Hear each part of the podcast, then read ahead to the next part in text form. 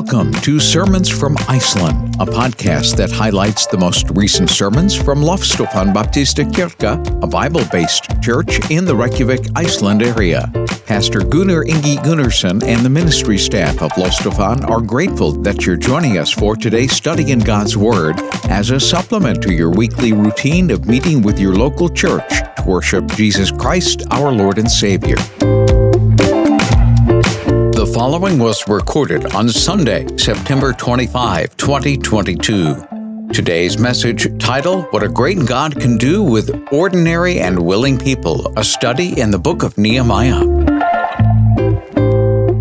Okay, so we've talked about the preparation of Nehemiah, the response of Nehemiah to God given opportunities, and now he's called the people to action. And we go into a chapter that, if we're honest, many of you may have skipped or read through really, really fast. Uh, it's a lot of ancient Jewish names that I'm about to read a whole chapter of and totally butcher their announce uh, uh, how to pronounce their names. A sort of list that many of us maybe wonder at times: Why is this list in the Bible of people living 2,500 years ago, and how do I get anything from this? Um, and so we're going to go through. We're gonna we're gonna stand up for this reading, most definitely. And we're going to read the entire chapter of three as we go through these different names. I've highlighted some details that I want you to notice as we read through this, because I do think there's some details in here that can challenge us, perhaps correct us and rebuke us if need be, and encourage us as we see uh, what, a, what a great God can do with ordinary people. And, you know, we have two types of people in the world, right? There's so many two types of people. You have some people who have a very, very high view of themselves. And they say, oh, this is not a sermon for me, or if this is about how God uses ordinary people. And then we have other people who, are, who think of themselves very, very lowly. And how, why would God want me? Why would I be a part of this? Uh, and so we, I just want to read this text. We see, we see both people who have statue, uh, st- status in society, highly viewed and esteemed. And then we have regular people whose jobs are not even mentioned, titles are not even mentioned. And so let us stand up and read Nehemiah chapter three and show me grace as I struggle through some of these, some of these Middle Eastern names here in the text. All right. And I've, I've underlined and, and highlighted some of the details that I want you to keep note of as we work our way through the text. It says here, then Eliash, uh, there's a rough start. Uh, Eliashib, the high priest, rose up with his brothers, the priests, and they built the sheep gate. They consecrated it and set its doors. They consecrated it as far as the Tower of the Hundred, as far as the Tower of Hananel. And next to him, the men of Jericho built, and next to them, Zaccur, the son of Imri, built. The sons of Hassenaah built the fish gate. They laid its beams and set its doors, its bolts and its bars. And next to them, from uh, uh, Meremoth, the son of Uriah, son of Hakkoz, repaired. And next to them, Meshulam, the son of Berechiah, son of Meshah, Meshezabel, repaired. And next to them, Zadok, the son of Baana, repaired. And next, uh, Tekoites repaired, but their nobles would not stoop to serve their Lord. Joadiah, the son of Pesiah, the, and Meshulam, the son of Besodeiah, repaired the gates of Yeshanah. They laid its beams and set its doors, its bolts, and its bars. And next to them repaired Melathiah, the Gibeonite, and Jadon, the Meronothite, the men of Gibeon and Mizpah, and set and the seat of the governor of the province beyond the river. Next to them, Uzziel, the son of Har- goldsmiths repaired. Next to him, Hananiah, one of the perfumers repaired. And they restored Jerusalem as far as the broad wall. And next to them, Rephaiah, the son of Hur, ruler of half the district of Jerusalem, repaired. Next to them, Jedaiah, the son of Harumaph, repaired opposite his house. And next to him, Hattus, the son of Heshab, Naya repaired. Uh, Malchiah, the son of Harim, and Hashub, the son of Pahath Moab, repaired another section and the tower of the ovens. Next to him, Shelem, the son of Helohesh, ruler of half the district of Jerusalem, repaired, he and his daughters. Hanun and the inhabitants of Zanoah repaired the valley gate. They rebuilt it and set its doors, its bolts, and its bars, and repaired a thousand cubits of the wall as far as the dung gate. Malkiah, the son of Rechab, ruler of the district of Beth Hakarim, repaired the dung gate. He re, uh, rebuilt it and set its doors, its bolts, and its bars. And Shallum, the son of Col-hozeh, ruler of the district of Mizpah, repaired the fountain gate. He rebuilt it and covered it and set its doors, its bolts, and its bars. And he built the wall of the pool of Shelah, the king's garden, as far as the stairs that go down from the city of David. And after him, Nehemiah, the son of Azbuk, ruler of half the district of Beth-zur, repaired to a point opposite the tombs of David, as far as the artificial pool and as far as the house of the mighty men. And after him, the Levites repair Rehum, the son of Bani, next to him, Hashabiah, ruler of half the district of Keilah, repaired for his district. And after him, their brothers repaired Bavai, the son of Henadad, ruler of half the district of Keilah. Next to him, Ezer, the son of Jeshua, ruler of Mizpah, repaired another section opposite the ancient, uh, uh repaired. Man, I just lost my place. 19, thank you. opposite the tent to the armory at the buttress. After him, Baruch, the son of Sabai, Sabai repaired another section from the buttress to the door of the house of Eliashib, the high priest. After him, Meremoth, the son of Uriah, the son of Hakkoz, repaired another section from the door of the house to Elishib, to the end of the house of Elishib. After him, the priests, the men of the surrounding area repaired. And after them, Benjamin and Hashub repaired opposite their house. And after them, Azariah, the son of Maaseiah, the son of Ananiah, repaired besides his own house. And after him, Buni, Bun, Binui, the son of Henadad, repaired another section from the house of Azariah to the buttress and to the corner. Palal, the son of Uzziah, repaired opposite the buttress and the tower projecting from the upper house of the king at the court of the, yard, uh, of the guard. And after him, Pedaiah, the son of Peros, and the temple servants living on Ophel repaired to the point opposite the water gate and on the east and the projecting tower. And after him, the Tekoites repaired another section opposite the great projecting tower as far as the wall of Ophel. And above the horse gate, the priests repaired, each one opposite his own house. After them, Zadok, the son of Immer, repaired opposite his own house. And after him, Shemaiah, the son of Shechaniah, the keeper of the east gate, repaired. And after him, Hananiah, the son of Shelemiah, uh, the, and Hanun, the sixth son of Zalaph, repaired another section. And after him, Meshullam, the son of Berechiah, repaired opposite his chamber. And after him, Malchiah, one of the goldsmiths, repaired and as far as the house of the temple, servants, and of the merchants opposite the muster gate and to the upper chamber of the corner, and between the upper chamber to the corner and the sheep gate, the goldsmiths and the merchants repaired. All right.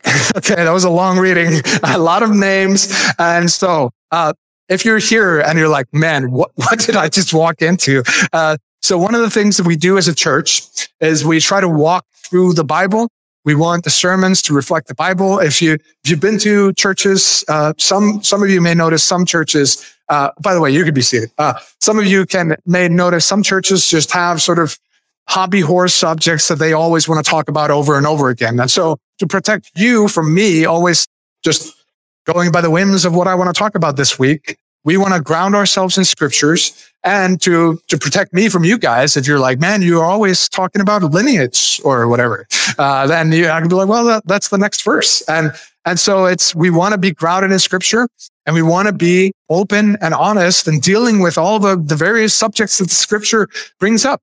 If I'm honest with you, if I was always doing topical sermons, I would have not thought, you know what?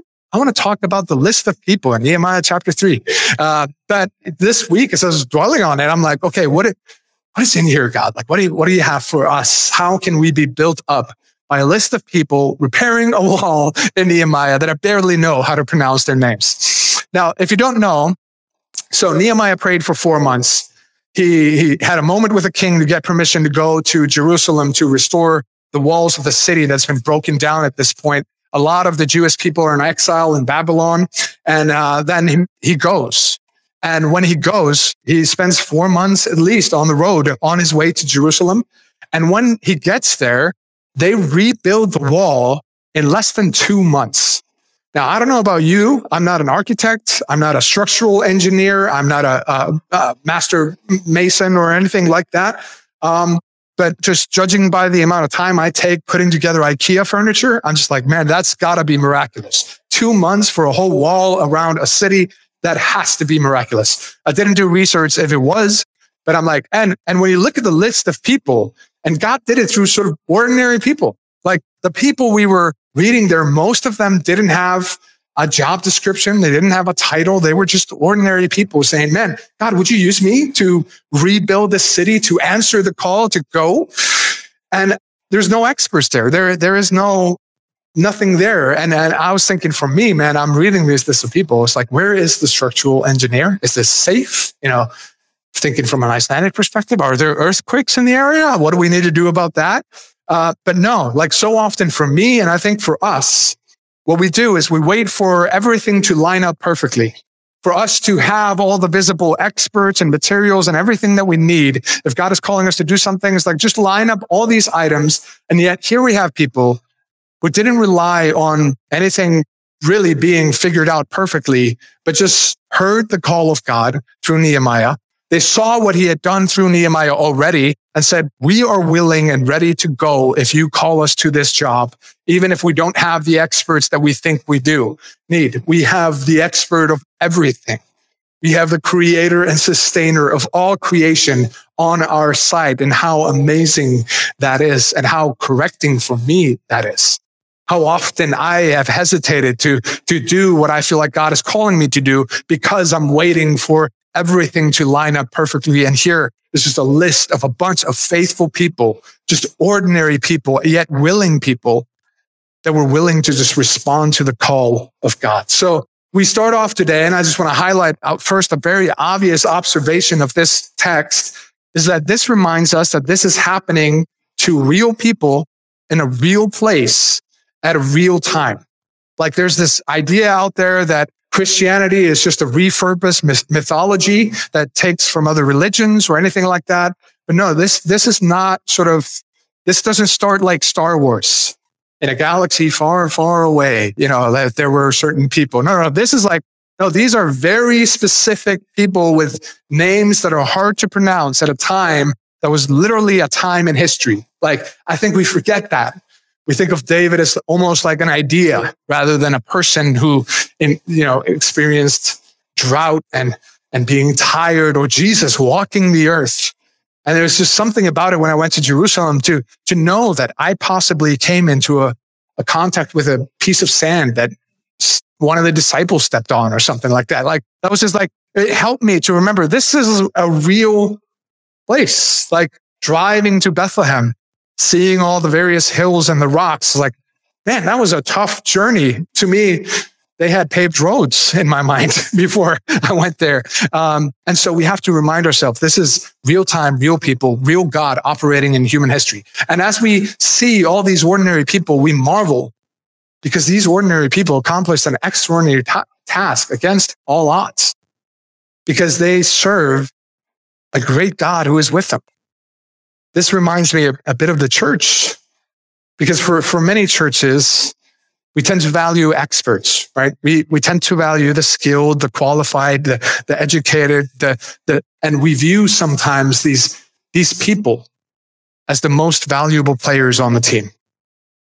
You know, like as I, as, as we started the church, literally, I've been open and honest about this. I literally Googled how to start a church. Like I had no idea what I was about to do. I, I, I, th- I think the, the, the, I saw it happening in the New Testament. I wanted to be faithful to God. I, I, I was listening to podcasts, reading books. You know, the crazy thing about reading books about starting churches and pastoring churches? Like the key things, like here's what you need. You need a good membership. You need this type of thing. You need this type of discipleship, these type of services. You know, it's almost never mentioned the Holy Spirit, God Like you need God to be a part of the church. You need God to be a part of building this thing up. This is actually not my church. It's no one's church. It's Jesus's church. And if God, if Jesus is back there and I'm moving ahead doing my own thing, man, this church is a flop. It doesn't matter how many people we can gather. Man, we can, we can gather a people by starting a fight in the parking lot, right? We can gather a bunch of people, but if we gather people, that's not success. If we're not following where Jesus would lead, right? And many claim Many claim this. Uh, and I, I, just like, I don't know, like I, I see these ordinary people, these, these names that have no titles, no prestige about them. And I'm like, I'm, I, I don't know about you guys, but I'm just like, thank you. Thank you, God, that you who are above everyone and everything else would invite someone like me, like us to be a part of your unfolding story here in Iceland. And I'm just like, man, that's awesome that this is an invitation open to, to everybody who would come. And I don't know about you, like I've, I've had this interaction with a lot of people who come to me like, Gunnar, your religion is too narrow minded. Anybody, anybody, uh, got that objection? Okay. Three, four, five, six, six of us. Um, um, but I mean, that's a, an objection I get a lot. Your religion is too narrow minded. And in one way, that's right. Like think about a sentence that Jesus says in John 14, 6. He says, I am the way, not a way, like he's the way, the truth, the life. No one comes to the Father except through me. Right? You may be like, I'm confused about what the way means or the truth, the life. But you know that that's a big statement, right? if, if, uh, Christian here walks up and says, Hey guys, I am the way. I'm like, I don't know what you mean by that but you're probably not. That's a big statement. And Jesus is saying, man, the, and a statement like that is narrow minded, right? Can we be honest? That's, that's like, that's narrow minded. And that's incredibly narrow minded. But then again, all truth is kind of narrow minded, isn't it? Um, either it is true that Jesus is the only way that we can be saved by trusting in him as our Lord and as our Savior, or surrendering our lives to be used by him or it is not true. Like those are two narrow minded choices about Jesus that you have, right? Walls and constructed physical things are narrow minded too. If you decide you don't like the fact there's a wall out there, so you're just going to believe that it doesn't exist and try to walk through it, let me tell you, the narrow minded truth will hit you in the face, right? It will be there and it's narrow minded. It doesn't bow to what you want the wall to be or if you want it to be there. Svava is my wife. That's narrow minded too. Water is wet. Said that before, and some of you come after and you're like, actually, I don't know if water is wet. And I'm like, yeah, see, see, this is what I'm talking about. But it is. And that's, that's narrow minded, right? uh, but reality and truth tends to be very narrow minded. It doesn't bow to what I want it to be. But the thing is, with Jesus, we don't like this. And so with Jesus, we say, well, he was a great teacher, right? Oh, he's a great man, did a lot of great things, but, but what if he was wrong about this? Can we really say that he was a great guy? He had some good ideas, but then, oh yeah, he also thought he was God. Kind of a wonky character there. And like, I love the way C.S. Lewis puts it up for us. So we have this choice when confronted with Jesus. Either he is a liar, either he's a lunatic, or he is Lord. We don't get away with saying, I said he was a good guy. No, no, no. Either he was lying and therefore not a good guy, lying to a bunch of people about being God when he wasn't, or he was a lunatic who thought he really was God when he really wasn't, or he is Lord. Like uh, C.S. Lewis puts it this way Jesus can either be of all importance or of no importance. What we cannot do, and what actually is really popular today, is to say that Jesus is moderately important. We cannot do that. Either he is a liar or lunatic of no importance, or he is Lord. And then we come, so like we are confronted with the narrow minded truth. I am the way, the truth, the life. If you want to come to the Father, you have to come to me. And yet what we see in scriptures also is Jesus is very inclusive. So in Matthew chapters 11, verses 28 to 30, when we think about, okay, he says, He is the way. Who is the way open to? He says this, come to me, all who labor and are heavy laden, and I will give you rest.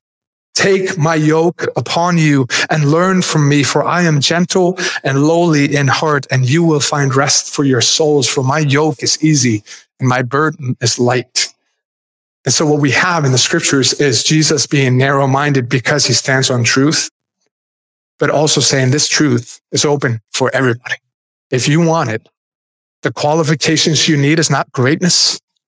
It's not perfect story or background. It's not your behavior in the future. No, the qualification is, are you tired?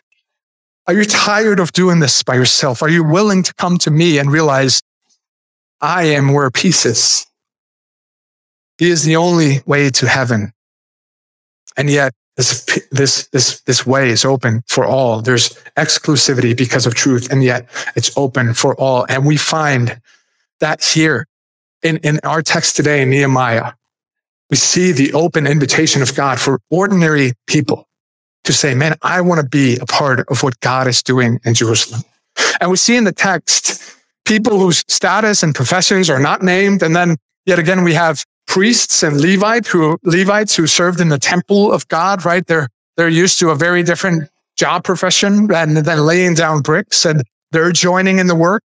We see goldsmiths and we see uh, merchants. And I love the fact that we see perfumers in there. You know, it's just like perfumer and mason just seem like very opposite job descriptions to me. But you have all these things happening and we see city rulers come in. We see others who are ordinary people sweating alongside of the city rulers, the perfumers, the goldsmiths, all these people. And they are laboring accompanied with their sons and daughters and they are simply laying down brick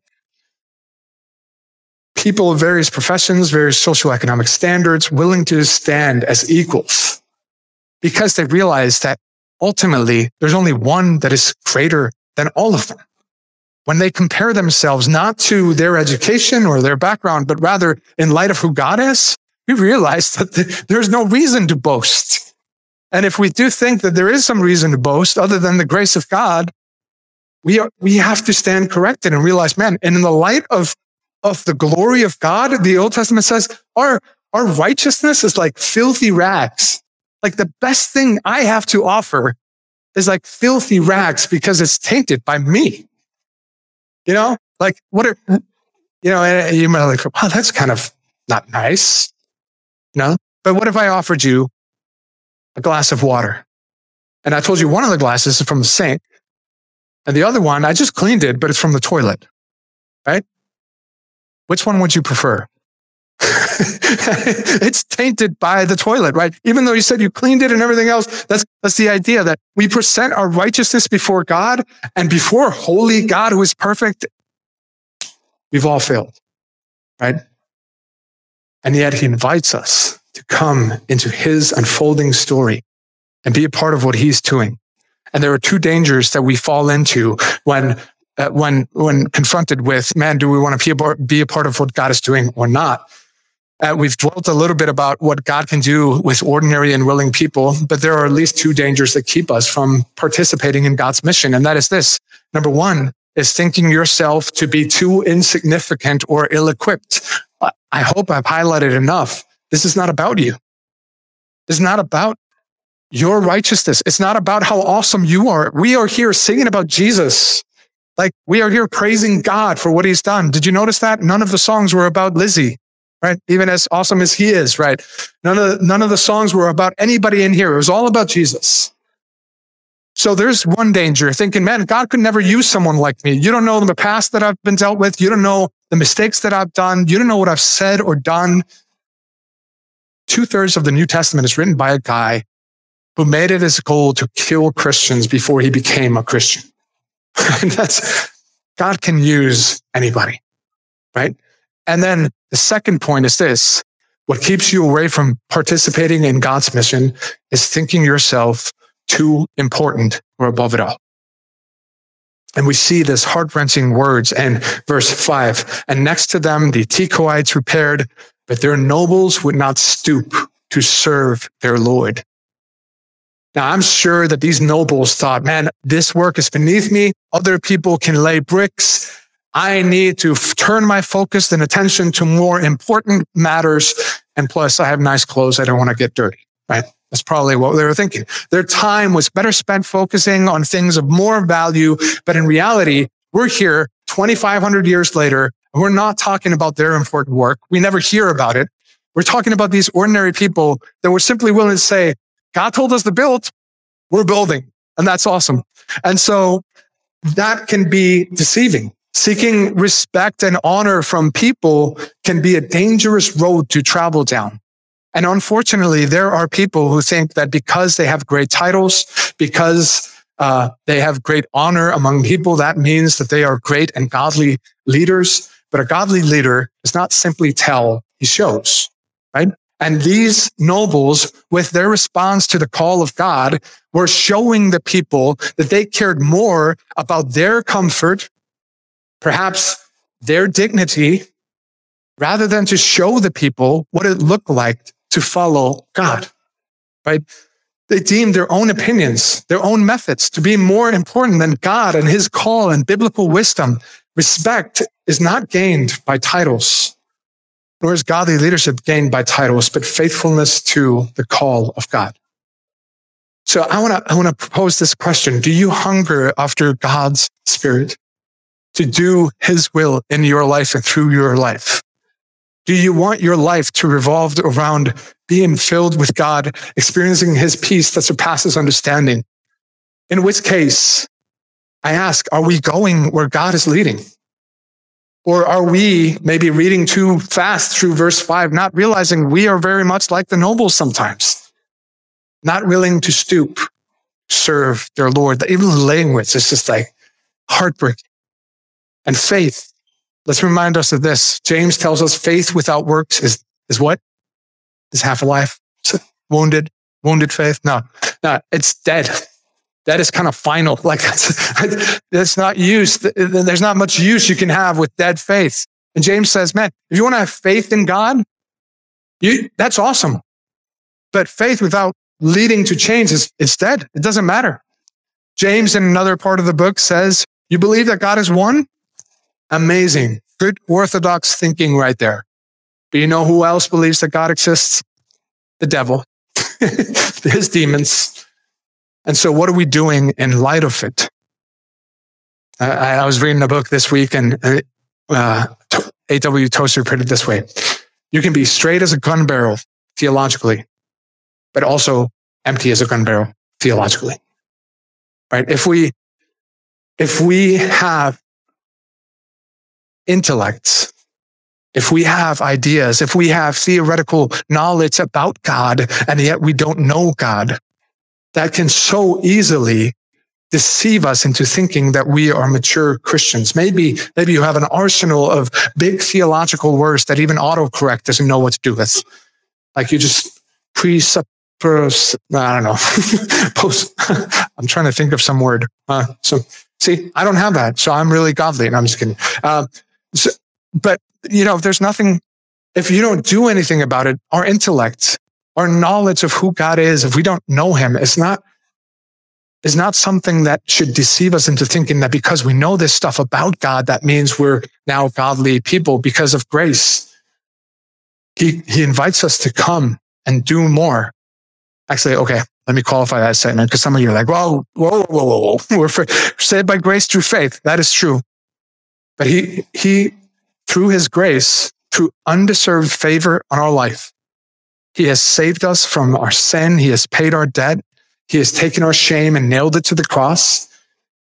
But it also leads to, man, he's inviting you to more, to more joyful work, to more fulfilling work, to more uh, significant work. And so many of us, we can, we can be deceived thinking that what's right in front of us right now. That's the point. That's the most important thing. But man, he's inviting us to do more. Take part in something of eternal significance, to partake in a new build. Like we see here in the text, they're, they're willing, but also what you see in the text, when you have to, when you're going to do what God calls you to do, sometimes you have to let go of your old tools and pick up some new ones. Right? I'm sure the perfumers were using very different tools to crush some herbs or herbs, as, as some of you say, uh, herbs and, and so on and so forth. And then going to, to lay down bricks for a wall. Like you have to switch your mindset. You have to take up new tools and let go of some of the old ones. But are we willing to? Should not like be concerned so much about what we do for a living, but rather what we live for doing. Right? In our professions, even though they are good, they should never be ultimate. What you do for a job should never be the thing that you find your worth or value in. So often we, we gobble up the lies of the world to tell us that the temporary is of most importance, but in eternal reality of things, nothing compares what we do for Jesus. Like there's a poem that I love by a guy called C.T. Studd, And one of the verses says this Only one life, the still small voice, gently pleads for a better choice, bidding me selfish aims to leave and to God's holy will to cleave. Only one life will soon be past, and only what's done for Christ will last. Man, it is so easy to simply spend your life running after the temporary, thinking that that's where you're going to find joy, but that's like temporary pleasure, but you're forfeiting eternal joy in the pursuit of that thing. And I think that's the reason why a lot of people have regrets on their deathbeds, because up until that moment, they never actually stop to think, what is of most importance? What do I want to do? And so often we fail at getting what we want most because we settle for what we can have right now and we just chase the carrot around. And so, so often we, we ask this question, what do you do for a living? Right? But the reality is we live in a society, we live in the West where many people don't do anything for a living. They live for the earning. They just live for this stuff. I want more. I want more positions. I want more titles. I want more success. I want more things. And I'm just going to spend my life doing that, never really stopping to think, is there something more to all this? Don't believe the lie that your profession is what defines you or is of greatest importance. Jesus invites you to work that is eternally significant. Only one life will soon be passed and only what's done for Christ will last. And at these nobles, they, they settled for temporary pleasures and prestige rather than the offer to partake in the work of God with eternal joy and eternal point to it, which leads to our second point. What we see in the people there is sort of this holy and healthy discontent. I've been thinking about the, a lot of the, the word discontent this week, and I'm like, okay, because I've I've been at both places. I've been discontent, and it's definitely not been holy or healthy, and then I've been discontent where it is holy and healthy, where I just feel like, man, God is allowing me to partake in this. Hold on to your holy and healthy discontent and make sure it's both holy and healthy. Because discontent alone, if not holy and healthy, can easily lead to bitterness, to anger, to frustration, to fruit that is just rather incompatible with a Christian, right? The, the Bible tells us the fruit of the Spirit is what love, joy, and peace, and kindness, and goodness, and gentleness, and self control, right? Am I missing one? I think I might have missed one. But, the, you know, like if you think about bitterness or anger or frustration, those are, those are rather incompatible fruit. But if you hold on to holy and healthy discontent, like we see here eh, in the text, these people are not willing to settle to look at their city in ruins for another hundred years. They want to be a part of this. They want to see it restored. And these people would not settle. And they heeded the call of Nehemiah to have holy and healthy discontent over the state of their city. They were driven to partake in the work and they had comfort in faith, knowing that God was the one doing the extraordinary lifting in this thing. Yeah, they were ordinary people, but he is an extraordinary God. They had faith, not in their own ability, but in a great God who could accomplish great things through simply faithful, willing, ordinary people. And their current state bothered them. So they were willing to partake in the work. So I want to ask us, like when you look around at your current state, when you look around the current state of Christianity in Iceland, Christianity in the West, when you look at the current state of the world, are you content? Are you okay with all this? Are you okay with just another year of dealing with this in your life and never really progressing? Or doing what you always did and hoping that something is going to change. And yet, what, what is it? What is that quote definition of insanity is doing the same things over and over again and expecting different results. Are we doing that? Or are we, do we have a problem with where we're at? Do I have a problem with the fact that I live in a country where there are so few people trying to reach Icelanders with the good news of Jesus? and hundreds are going to their graves every year. And I'm asking myself, how many people are trying to reach them with Jesus? Are we okay with that? Or, or not even just that, not just thinking about the grave. Are we okay with a country mostly filled with a bunch of people who really don't know what Jesus said or taught or who he is?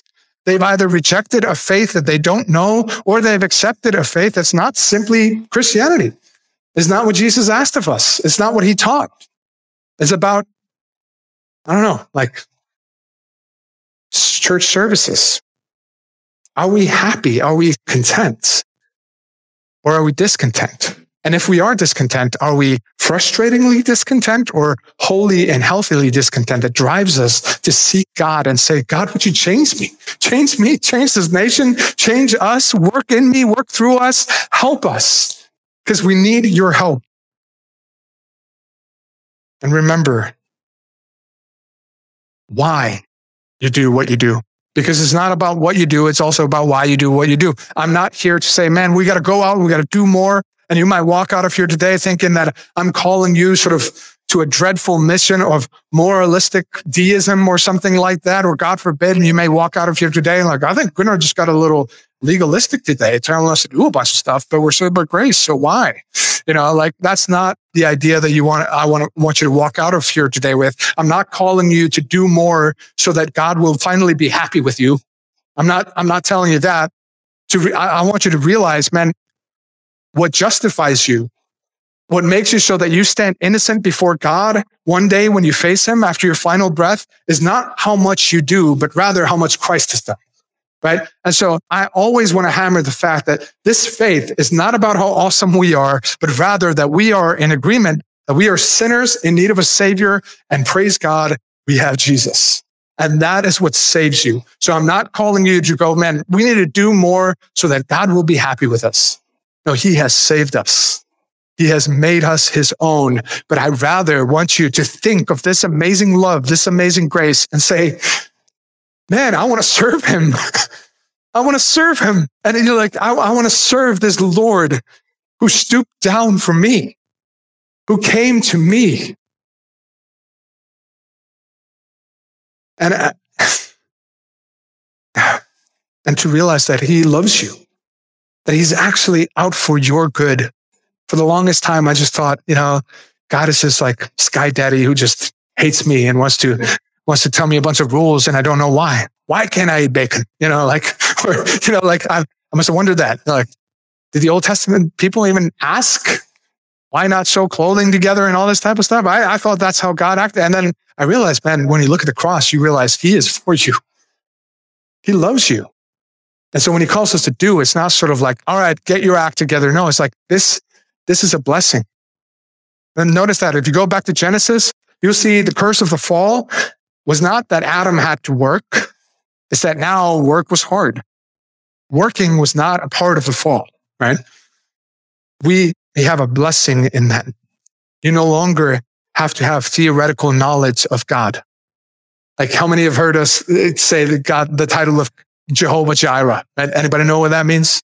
Jehovah Jireh, God our provider. And I hope that we can, can not only know God is our provider up here, but rather when we start doing to experience how he provides, how he provides the words when you don't have them, when the wisdom when you don't have them, the strength when you don't have it, how, how he provides and blesses if you just take a step of faith and how he uses that. Our children, I'm getting more and more convinced of this. They need more than simple head knowledge. They need to see the transformative power of God in and through our, our lives. And I, don't, don't get me wrong. I believe the intellect is a good and God given thing. I think it was John Calvin that put it this way.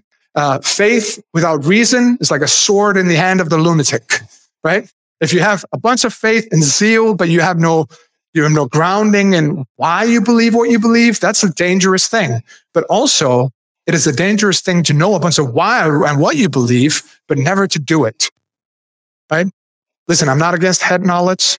I think God gave us a head on our shoulders for a reason. It's not just to rest our glasses on and, and put our hats on. It's, it's to think through and, and glorify God with our thinking. But don't forget that in all of scripture, the theme simply seems to be that it's not about theoretical intellectual knowledge of who God is if you don't know him. It's about, man, that doesn't transfer into love, into obedience to God, then all of our intellectual knowledge is not praiseworthy. It's an indictment. It's an indictment of the fact that I know I should do. I know I want to do. I know God is good and he's calling me to do this because he loves me. And that becomes an indictment rather than a blessing.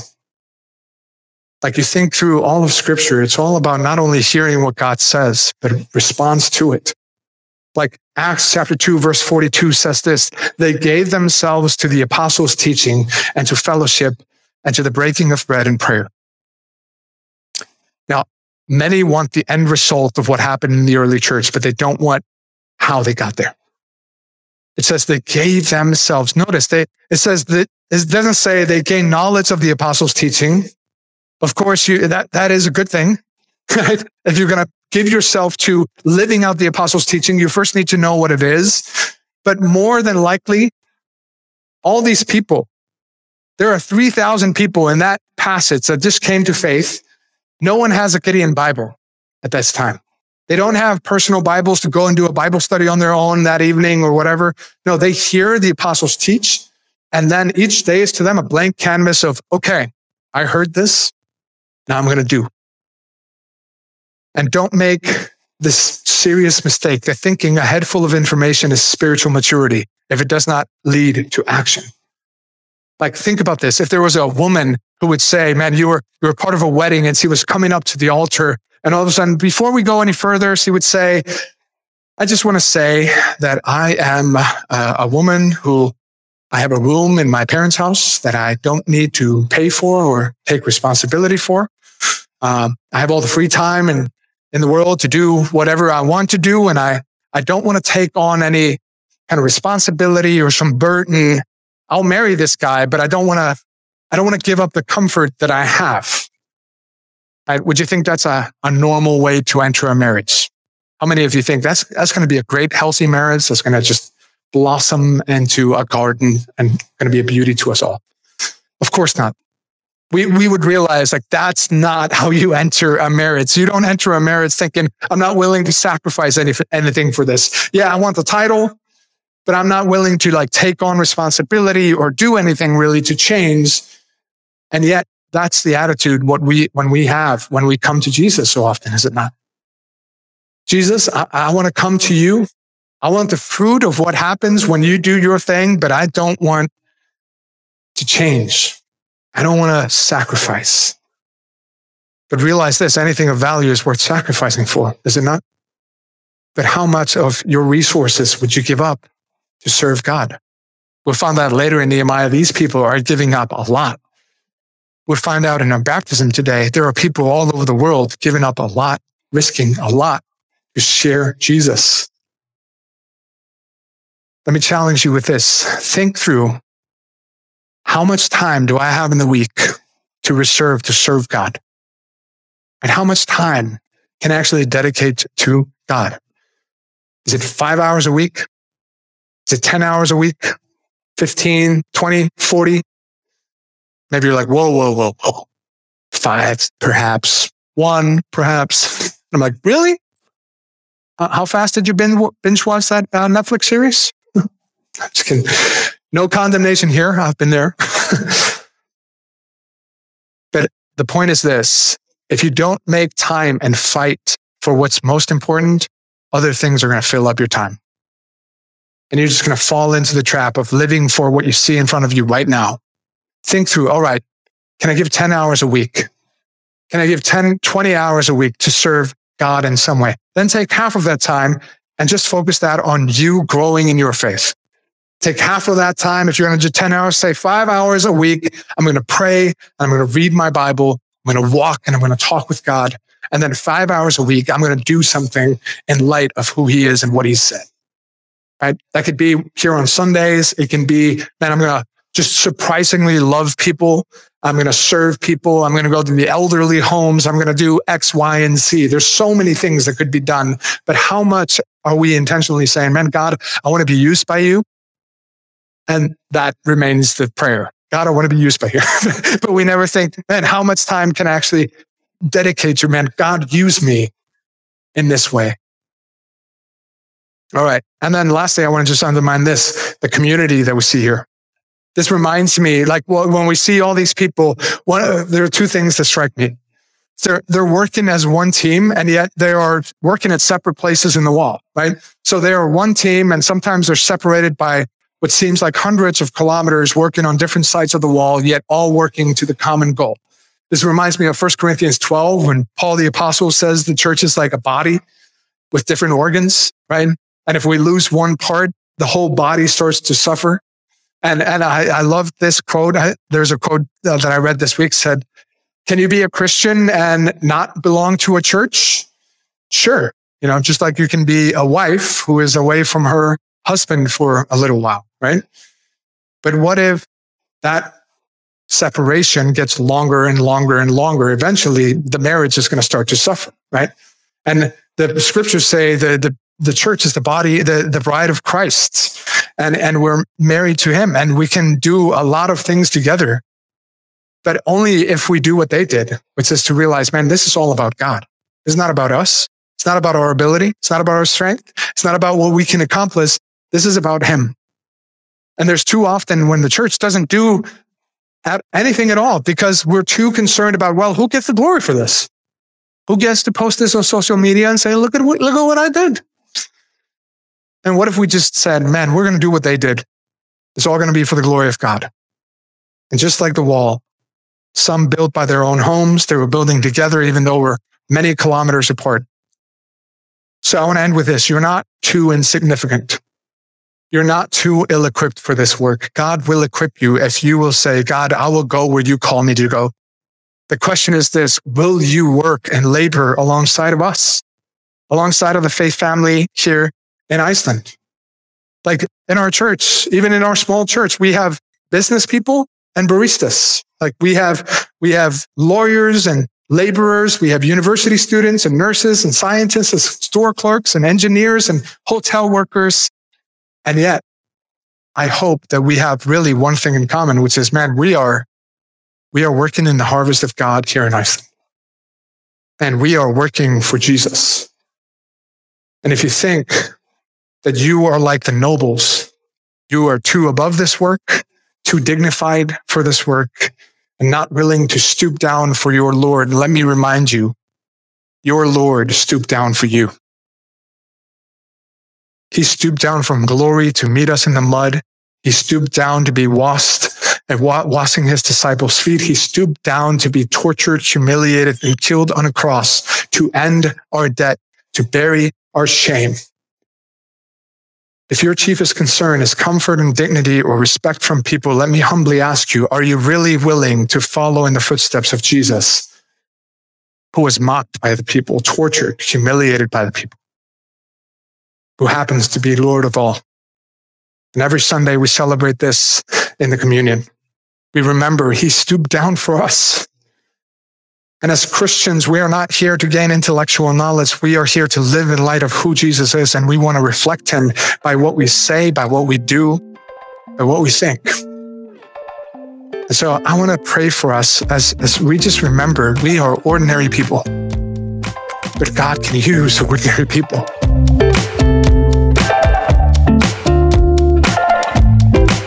You've been listening to Sermons from Iceland, a weekly podcast highlighting the Sunday teaching ministry of Lofstofan Baptista Kirka in Reykjavik, Iceland. If you have a desire to see the gospel spread in Iceland, consider partnering with the Iceland Project. For more information, go to theicelandproject.org. If you live in Iceland or plan on visiting Iceland soon, make plans to worship with us at 11 a.m. on Sundays. Our address is Fagrating 2A, Kopavogur, only 7 miles or 12 kilometers southeast of downtown Reykjavik. You can reach Pastor Gunnar via the Loftstofan Facebook page or by email. His address is loftstofan at loftstofan.is. Join us next week for another Bible based and Jesus centered message